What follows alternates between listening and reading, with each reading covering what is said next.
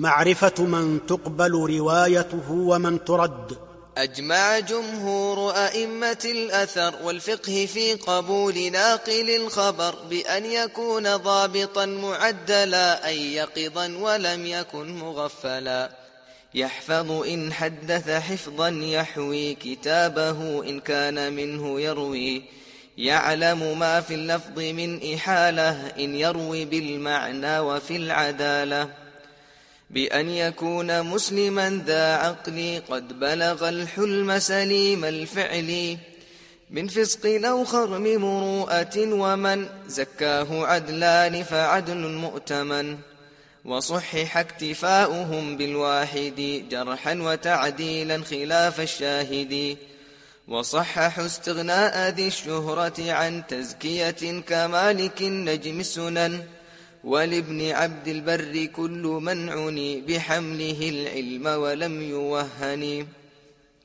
فإنه عدل بقول المصطفى يحمل هذا العلم لكن خلفا ومن يوافق غالبا ذا الضبط فضابط أو نادرا فمخطي. وصححوا قبول تعديل بلا ذكر لأسباب له أن تثقلا. ولم يروا قبول جرح أبهما للخلف في أسبابه وربما استفسر الجرح فلم يقدح كما فسره شعبة بالركض فما هذا الذي عليه حفاظ الأثر كشيخي الصحيح مع أهل النظر. فإن يقلقل بيان من جرح كذا إذا قالوا لمتن لم يصح. وأبهموا فالشيخ قد أجابا أن يجب الوقف إذا استرابا حتى يبين بحثه قبوله كمن أولو الصحيح خرجوا له. ففي البخاري احتجاجا عكرمة مع ابن مرزوق وغير ترجمة. واحتج مسلم بمن قد ضعف نحو سويد إذ بجرح مكتفى قلت وقد قال أبو المعالي واختاره تلميذه الغزالي وابن الخطيب الحق حكمنا بما أطلقه عالم أسبابهما. وقدموا الجرح وقيل إن ظهر من عدل الأكثر فهو المعتبر. ومبهم التعديل ليس يكتفي به الخطيب والفقيه الصيرفي. وقيل يكفي نحو أن يقال حدثني الثقة بل لو قال جميع أشياخ ثقات لو لم أسمي لا نقبل كل مبهم. وبعض من حقق لم يرده من عالم في حق من قلده. ولم يروا فتياه أو عمله على وفاق المتن تصحيحا له. وليس تعديلا على الصحيح رواية العدل على التصريح. واختلفوا هل يقبل المجهول وهو على ثلاثة مجعول. مجهول عين من له راو فقط ورده الأكثر والقسم الوسط.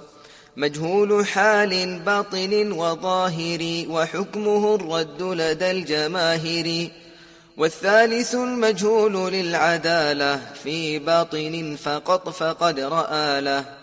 حجية في الحكم بعض من منع ما قبله منهم سليم فقطع. به وقال الشيخ إن العمل يشبه أنه على ذا جعلا في كتب من الحديث اشتهرت خبرة بعض من بها تعذرت. في باطن الأمر وبعض يشهر ذا القسم مستورا وفيه نظر والخلف في مبتدع ما كفرا قيل يرد مطلقا واستنكرا وقيل بل إذا استحل الكذب نصرة مذهب له ونسبا للشافعي إذ يقول أقبلوا من غير خطابية ما نقلوا والأكثرون ورآه الأعدل ردوا دعاتهم فقط ونقلا. فيه ابن حبان اتفاقا ورووا عن محدثين في الصحيح ما دعوا. وللحميد والإمام أحمد بأن من لكذب تعمد.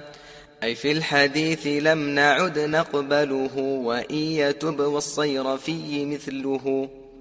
وأطلق الكذب وزاد أن من ضعف نقلا لم يقو بعد أن وليس كالشاهد والسمعان. أبو المضفر يرى في الجاني بكذب في خبر إسقاط ما له من الحديث قد تقدما ومن روى عن ثقة فكذبه فقد تعارضا ولكن كذبه. لا تثبتا بقول شيخه فقد كذبه الآخر واردد ما جحد وإن يرده بلا أذكر أو ما يقتضي نسيانه فقد رأوا الحكم للذاكر عند المعظم وحكي الإسقاط عن بعضهم. كقصة الشاهد واليمين إذ نسيه سهيل الذي أخذ عنه فكان بعد عن ربيعة عن نفسه يرويه لن يضيعه.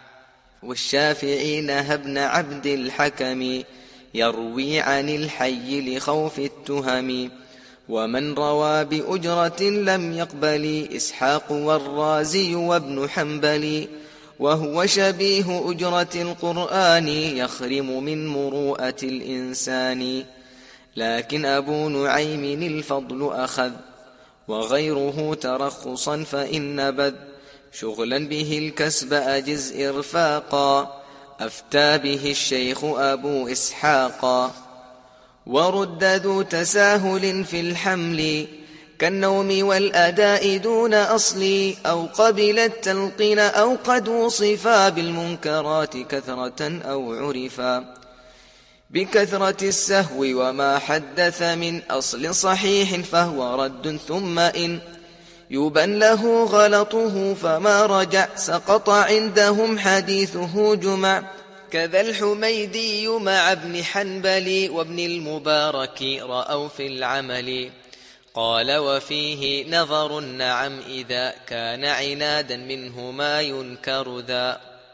وأعرضوا في هذه الدهور عن اجتماع هذه الأمور.